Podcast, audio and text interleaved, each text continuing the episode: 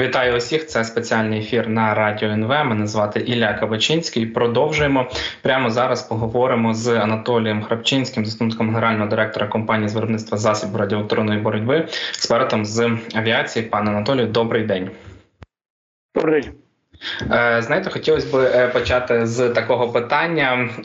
Міністр оборони Рустем Оміров сьогодні заявив, що Україна має потужний план на дві тисячі двадцять четвертий рік. Очевидно, деталі нам не повідомляються зі зрозумілих причин. Але от раніше багато говорили про те, що Україна хоче виробити мільйон дронів, БПЛА. І цікаво, на вашу думку, почути, наскільки у цьому плані на двадцять четвертий рік велике значення приводять саме події подібним розробкам і подібним, не знаю, інструментам, зважаючи на те, що людський ресурс у нас обмежений, а БПЛА і дронів можна зібрати скільки завгодно. Ну, давайте повернемось до того, що насправді, якщо кажемо про посилення наших спроможностей на лінії фронту, то нам треба звернути увагу на будь-яку зброю, а тим паче більш такі технологічні рішення, які знайшли українці у вигляді БПЛА, з застосуванням простих звичайних еф пі ві-дронів, які коштують там триста доларів, на які можна підвісити снаряд РПГ і отримувати певні переваги. За рахунок того, що там ми можемо знаходитись в більш безпечному місці для того, щоб влучити цим снарядом РПГ. Тому що, для прикладу, для того, щоб зі звичайного гранатомету влучити, наприклад, або ворожу позицію, або в танк, треба бути в прямій відомості. Тому, насправді, тут можна казати, що напрямок руху заданий і вектор дуже правильний, тому що ми бачимо, по-перше, створення сил з безпілотних систем в Україні, як окремого виду Збройних сил. Це доволі потужне рішення, і ми маємо надію, що завдяки таким силам буде створена така, так би мовити, нова філософія Збройних сил за рахунок високотехнологічності, коли ми будемо воювати саме технологіями, саме, як так можна сказати, грубо, залізом, а не людьми. Знаєте, от цікаво, коли ми багато говоримо про дрони, БПЛА, мільйон одиниць, але це звучить потужно, і от ти є якась впевненість, що це і той інструмент, який може сильно допомогти. Тим не менше, коли починаєш спілкуватися з багатьма е, військовими на, зокрема, лінії зіткнення, вони говорять про потужний російський РЕБ, один з найкращих в, е, в світі. І от цікаво було б розуміти, наскільки тут Україна має якісь розробки, по-перше, аби від нього, аби його подолати, а по-друге, чи є якісь речі, які дозволяють створювати свої подібні системи захисту, оскільки, знову ж таки, не секрет, що і Росія розуміє, що таке БПЛА, дрони, і вміє ними користуватися. Давайте, мабуть, почнемо з того, що я постійно стверджую, що російський РЕБ переоцінений. Його просто багато, насправді. Чому? Тому що а, більшість викликів, які ми стикнулися ми зараз, як стикнувся наш ворог, як стикнувся весь світ, це ті дрони, які літають на тих частотах, яких до цього не глушили. Тому можемо сказати, що, наприклад, так, у Росії є засоби електронної боротьби, які розраховані на пригнічення зв'язку між підрозділів, це нижчі діапазони, для пригнічення, наприклад, навігації, або для неприродничої навігації, якщо ми беремо в класі там ракет, керованих авіабомб, снарядів, як то Хаймарс або артилерійських снарядів, які мають наведені завдяки навігації. Так і можна казати про, наприклад, засліплення радіолокаційних станцій по виявленню. Але знов таки, я хочу привести, чому я стверджую, що російський РЕБ переоцінений. Я хочу привести приклад російського літака Су тридцять чотири, на якому стоїть засоб радіоелектронної боротьби Хібини. Вони позиціонували себе як станція, яка завдяки своїй потужній роботі створює певний такий маскувальний щит із радіоелектронних сигналів, який не дозволяє влучити в нього ракетами протиповітряної оборони і іншими засобами, і осліплює безпосередньо на великій дальності навколо себе всі радіолокаційні системи. На сьогодні близько тридцять чотири літаків Су тридцять чотири знищені. І можна порівня... для порівняння, для розуміння, е, така ж сама кількість Су двадцять п'ять. Це старий радянський літак. Е, тому, знов-таки, е, росіян, е, росіяни ставляться великою кількістю усього, але не якістю. Тому казати, наприклад, що російський РЕБ потужний, це за рахунок того, що, ну вибачте, якщо ви включите десять засобів радіоелектронної боротьби, то насправді щось, якийсь ефект буде. Що ми пропонуємо? Ми пропонуємо засоби, які забезпечують менший розмір, більш е, таке оперативне використання і більшу якість. Тобто ми кажемо про те, що ми завдяки засобу, який важить шість кілограм, можемо пригнічити на відстані е, там, кілометр, зробити заваду, там, е, таку стіну шириною в п'ятсот метрів. Тобто це доволі потужне рішення для того, щоб забезпечити захист е, бойових позицій від дронів еф пі ві. Але ж знов-таки, повертаючись до вашого питання стосовно того, чи ми можемо протистояти російському РЕБу наші засоби, пілотна, безпілотна система. Так, можемо, тому що є певні е, напрацювання, коли ми завдяки е, правильним протоколам можемо обходити навіть ті створені завади, які роблять безпосередньо е, засоби радіоелектронної боротьби росіян. Але знов таки треба е, налагоджувати і збільшувати, і масштабувати ці виробництва. Е, тут е, хотілося б сказати подяку за те, що створена коаліція дронів.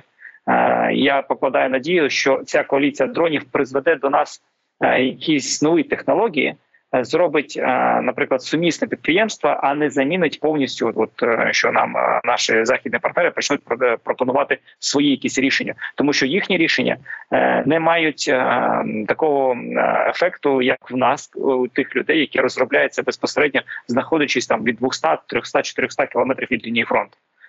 І ми маємо постійний зв'язок з військовими, ми розуміємо, як краще зробити, чи то засіб РЕБ, чи то безпосередньо БПЛА. Тому, знов-таки, є рішення протидії проти російського РЕБу, є рішення протидії, є рішення, так би мовити, узгодження роботи з українським РЕБом, але на все це треба час і, ну, і звісно, що треба прискорюватися. Скажіть, будь ласка, от ви говорите там про розробки, які йдуть в Україні, потрібен час прискорюватися. Але я чув, що довгий час були ну, обмеження з точки держави, е, певні стосовно саме РЕБів, і е, над цими, скажімо так, обмеженнями почали працювати, щоб створити такий самий ринок, як з дронами, коли є певні послаблення, легше завозити комплектуючі, можна продавати їх з певною маржою, заробляти, інвестувати гроші. І створилося багато виробників, вони конкурують між собою, ціна падає, а якість продукту росте. От цікаво почути від вас саме ринок ось розробки ребів, рерів в Україні, наскільки це легко саме, знаєте, з точки зору бюрократії. Ну, давайте почнемо з того, що насправді ринок бюрократично складова української державності, це невід'ємна частина, і тому е, тут е, треба шукати певні е, рухи для того, щоб е, розуміння або розуміння, або постійно от, е, діалог з державою, так званий, навіть е, через такі площадки, як от е, «Новий час», через радіо, через постійне спілкування, ми е, акцентуємо увагу щодо того, що є, треба приділяти цьому е, такий потужний час е, свого робочого е, е, ну, потужний час свій робочий для того, щоб все ж таки е, упростити систему, по-перше, з, з е, отримання кодифікації або дозволу з експлуатації на особий період.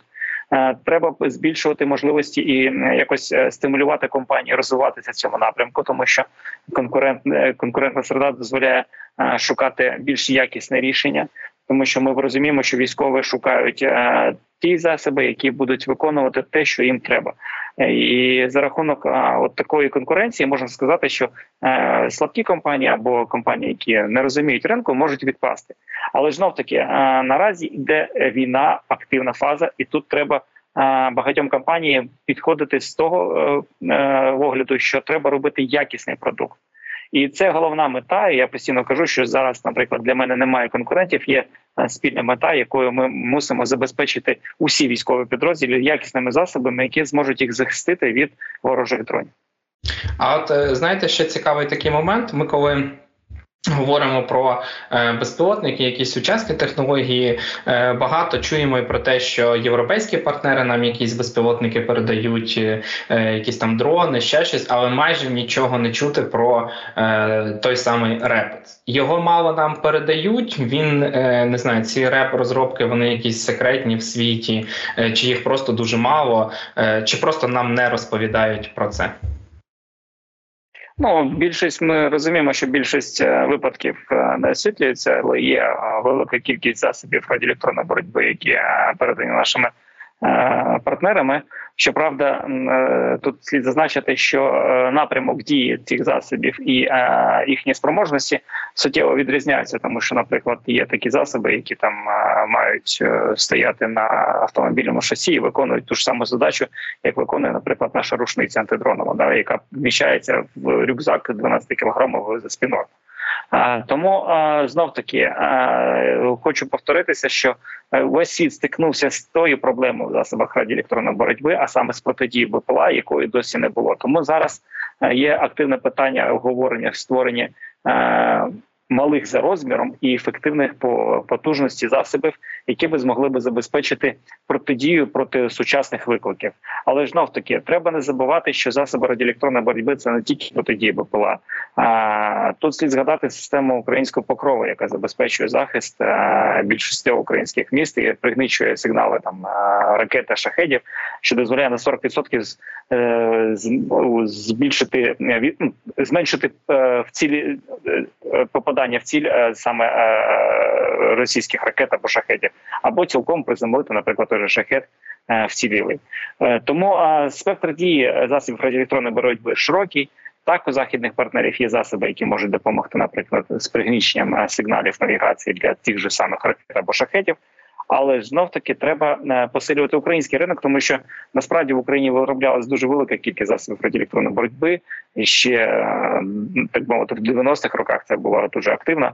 Але зараз маємо наздогнати і, мабуть, перегнати ті можливості для того, щоб потім ми змогли оці технологічні рішення продавати по всьому світу і доволі таки потужно наповнити нашу державну казну.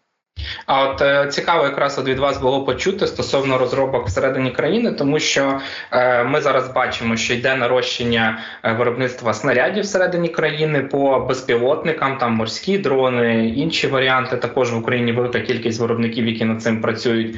Якісь роботизовані е, системи для ведення війни зараз е, також проходять якісь там сертифікації, випробування, тому подібне. Цікаво, що з е, РЕБом, наскільки багато тут компаній, спеціалістів, для того, аби створити продукт, який потім дійсно можна буде продати за кордон і на цьому заробити. Ну, насправді є низка компаній, великих компаній, які активно в цьому просуваються і знаходять дуже цікаве рішення. Тут треба не забувати про малі компанії, які активно просувають і розвивають розвиток оперативно-тактичного РЕБу, який допомагає знов-таки там нашим бійцям і штурмувати позиції, і захищаючи себе від можливого ураження еф пі ві дронами. Тому, але знов-таки, ми тут треба казати вже про високотехнологічні рішення, а саме, наприклад, там реактивні засоби радіоелектронної боротьби, які б дозволяли би не тільки там пригнічувати повний спектр сигналу, а ж, за рахунок радіоелектронної розвідки ловити ті діапазони, на яких літять дрони, і пригнічувати їх. І так само системи, наприклад, виявлення свій-чужий. Потім, ну, ми розуміємо, що це реалізація така дуже складна, але вона є можлива, є вже варіанти рішення цих питань. Не будемо кормити ворога різними таємницями, але насправді є цікаве напрацювання, які в подальшому можуть активно посилити можливості нашої засоби радіоелектронної боротьби. Одним із важливих аспектів то треба налагодження самої комунікації, тому що ми розуміємо, що коли працює один підрозділ, про це повинні знати навколо підрозділу, які можуть попасти, попасти під дію засобів радіоелектронної боротьби. І тут знов таки, от щодо імплементації засобів глобальної системи, яка б поки позначалась би, де саме працює, на якому діапазоні, для того, щоб, наприклад, сусідні позиції могли використати інший діапазон для прольоту на тою ділянкою і так далі. І насправді велика кількість пропозицій є з нашого боку. Ми чуємо дуже уважно, слухаємо дуже уважно наших військових, які нам розповідають, як діє ворог і як би краще вони хотіли би це реалізувати протидію. Тому є такий активний діалог, і я думаю, що вже після війни більшість таких цікавих розробок ми зможемо показати на міжнародних виставках. Скажіть, будь ласка, от цікаво було почути від людини, яка, власне, працює в цьому секторі. Війна майбутнього – це війна систем безпілотних і того, що може з нею боротися? Чи все ж таки це просто стане однією з е, частин е, цієї війни майбутнього? Знов таки, будь-яка зброя має велике значення, і ми розуміємо, що ми не можемо наразі відмінити там можливість там авіації стратегічної чи тактичної. Так ми бачимо, наприклад, розробки такі, коли разом з винищувачем використовуються два БПЛА, які виконують там певну дію. Тобто ми вже розуміємо, що використовується не ескадрилі літаків, а використовується один літак, і разом з ним декілька БПЛА, які можуть виконувати такі самі бойові задачі. Кажуть, що це якраз будуть винищувачі шостого покоління так виглядати. Літак і, і два літака супроводу безпілотних. Так, тобто тут е, треба, ми розуміємо, що ми покроково рухаємося в напрямку е, повної автоматизації цих питань. Ми, наприклад, бачимо, що створюються системи, коли дрони будуть літати роями і вибирати, наприклад, там більш важливу ціль. І цими роєм дронів, наприклад, той же знов-таки ескадрилью дронів вісімнадцять, кількості вісімнадцять штук, наприклад, буде коригувати один пілот. Це значно покращує можливості за рахунок того, що зараз виконується, наприклад, один пілот, один еф пі ві-дрон, і ми розуміємо, що, наприклад, для знищення танка треба два-три еф пі ві-дрони, тобто, знов-таки, три пілоти. І, а тут ми кажемо про те, що буде застосовуватись, наприклад, роєвий засіб, роєвий стрій, як то мовити, коли один дрон виконує місію як командира розвідувального, там деякі можуть відволікати, і хтось може наносити удари, обирати цілі і так далі, а хтось може просто контролювати і сповіщати про виконану задачу. Тут можна казати, що один пілот, наприклад, з кількістю там однієї ескадрилі дронів може вибити ворожу, ворожу позицію там буквально за два кроки. Тому до цього треба йти, але наразі не треба сильно загни... там, заглиблюватися, що все буде безпілотне, тому що все ж таки є потреба в, наприклад, ракетах дальньої дії. Ми бачимо, що, наприклад, там дуже посилювати це питання, тому що Росія дедалі більше вглуб відносить такі важливі підприємства, які виробляють навіть ті ж дрони-шахеди. І нам є потреба в збільшенні радіусу дії, як то БПЛА і ракети, для того, щоб наносити глибоко удари. Знов таки, ці удари нам набагато легше наносити, якщо ми будемо застосовувати тактичну авіацію або стратегічну авіацію. Ну, давайте почнемо спростовувати з тактичної авіації. За рахунок чого, там, наприклад, літак може підійматися і випускати дві-три ракети на відстань там тисячу кілометрів або і більше. Тому так, війна майбутнього передбачає перед собою роботизовану техніку, але все одно з людьми, тому що все ж таки є потреба ну, в певному контролі. Скажіть, будь ласка, от цікаво ще від вас було почути таку історію. Е, кажуть, що морські дрони, як взагалі інструмент ведення війни, був вперше ледь не застосований в Україні. Ми маємо свої потужні розробки в цьому напрямку і е, постійно їх удосконалюємо, еволюціонуємо з цією історією. Е, чомусь в мене є впевненість, що з БПЛА буде так само, у нас буде настільки багато різного досвіду, що ми зможемо запропонувати зовнішнім ринкам, покупцям конкурентний, якісний продукт. Мені цікаво, от з точки зору ребів, чи зможемо ми принести такі інновації, яких світ або ще не бачив, коли не дійшов до них? Ну, по-перше, використання засобів проти кораблів лодок, щоправда, з людиною, яка доводила майже до самого корабля лодки. Це використовував перший Ізраїль. Тому тобто, ну, технологія, так би мовити, взята за, за рахунок історичних даних. А стосовно засобів радіоелектронної боротьби, які б могли б, наприклад, навчити весь світ, я тут хочу привести приклад знов-таки, що ми вже починаємо показувати світу доволі цікаві розробки. Для порівняння, антидронова рушниця британського виробництва важить близько двадцять два кілограм. Да? Наше, наше напрацювання важить близько десять кілограм. І це суттєво покращує можливості військових, які там застосовують ці засоби. Тому насправді у нас є куди рухатися, у нас є дуже такі потужні напрацювання, які дозволять нам в подальшому пропонувати це світу. І тут знов-таки повертаючись до того, що от ми там, наприклад, зустрічаємось з Офісом інновацій війська польського і натовських офісів інновацій.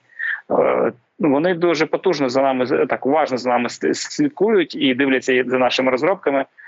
І намагаються зрозуміти, як це все ж таки виходить, що українці, наприклад, спромоглись деякі системи, які мусять працювати по наземних по наземній техніці, які відпрацьовують по дронах. Тому насправді в нас є такі, я кажу, не, не, не пере, така риса, яка непереможності, да, яка дозволяє нам вирішувати дуже цікаве питання. Дуже дякую вам за те, що знайшли час поспілкуватись. Нагадаю нашим слухачам, Анатолій Храпчинський, заступник генерального директора компанії з виробництва засобів радіоелектронної боротьби, експерт з авіації, був зі мною на зв'язку. Ми говорили про, власне, безпілотні системи, якими Україна бореться проти ворога, а також про засоби радіоелектронної боротьби, які допомагають і нам боротись проти ворога, і що нам робити з такою історією у росіян. Нагадаю, що на дві тисячі двадцять четвертий рік Україна планує виробити більше одного мільйона дронів БПЛА. Це різні системи, мова не тільки про еф пі ві.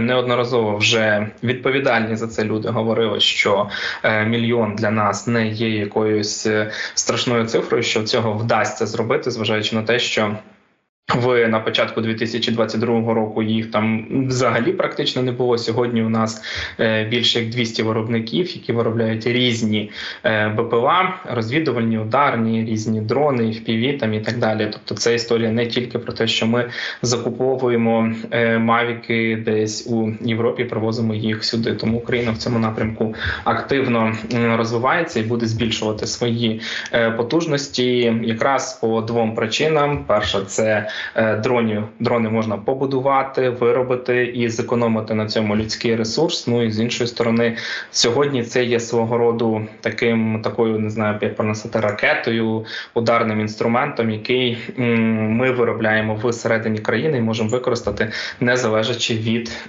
наших західних партнерів, допоки вони, наприклад, займаються налагодженням виробництва з цього мільйона одного боєприпасів, на який ми так сильно чекаємо. Тому, звісно, на це питання звертається чимало уваги.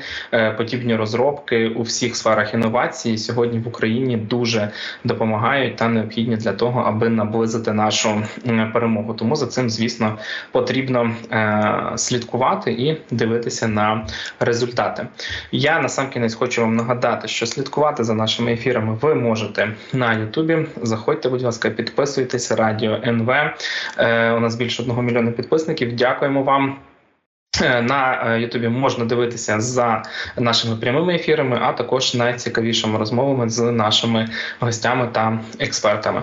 Ну і, звісно, не забувайте підтримувати Збройні Сили України у всіх можливих форматах, як і персональні збори людей, яким ви довіряєте, так і збори великих фондів, оскільки вони також роблять велику важливу роботу.